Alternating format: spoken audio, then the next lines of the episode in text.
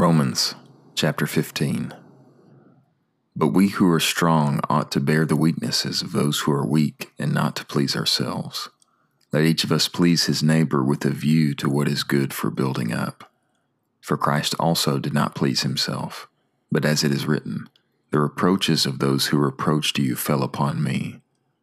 For the things that were written previously were written for our instruction, in order that through endurance and through the encouragement of the Scriptures we might have hope.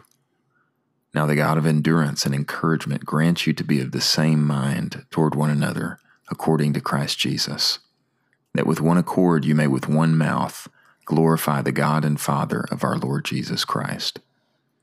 Therefore, receive one another, as Christ also received you to the glory of God.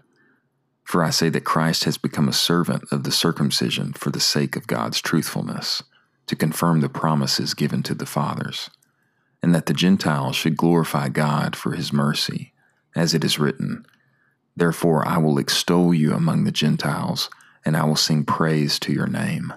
And again he says, Rejoice, Gentiles, with his people. And again, Praise the Lord, all you Gentiles, and let all the people speak praise to him. And again, Isaiah says, There shall be the root of Jesse, even he who rises to rule the Gentiles. On him will the Gentiles hope. Now the God of hope fill you with all joy and peace in believing that you may abound in hope in the power of the Holy Spirit. But I myself, but I myself also am persuaded concerning you, my brothers, that you yourselves also are full of goodness, filled with all knowledge, able also to admonish one another.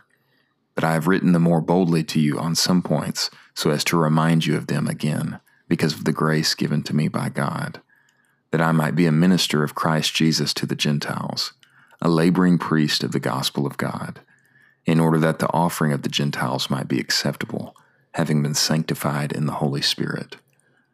I have therefore my boasting in Christ Jesus in the things pertaining to God. For I will not dare to speak anything of the things which Christ has not accomplished through me for the obedience of the Gentiles, by word and by work, in the power of signs and wonders, in the power of the Spirit of God, so that from Jerusalem and round about to Illyricum I have fully preached the gospel of Christ, but have done so aspiring to announce the gospel not where Christ has been named, so that I would not build upon another's foundation. But as it is written, they will see, they to whom nothing concerning him was announced, and those who have not heard will understand. For this reason also I have been hindered these many times from coming to you. But now I no longer have place in these regions and have had a desire since many years ago to come to you whenever I may go to Spain. For I hope to see you in passing and be sent forward there by you, if first I am filled, at least in part, by your company.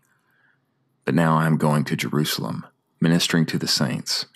For Macedonia and Achaia have been pleased to make some contribution for the poor among the saints in Jerusalem, for they were pleased to do it and their debtors they are.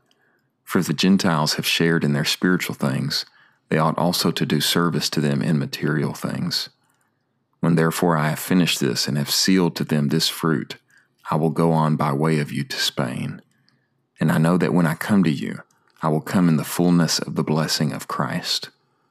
Now I exhort you, brothers, through our Lord Jesus Christ and through the love of the Spirit to strive together with me in your prayers to God on my behalf, that I may be delivered from those who are disobedient in Judea, and that my service for Jerusalem may be acceptable to the saints, so that coming to you in joy through the will of God, I may refresh myself and rest with you.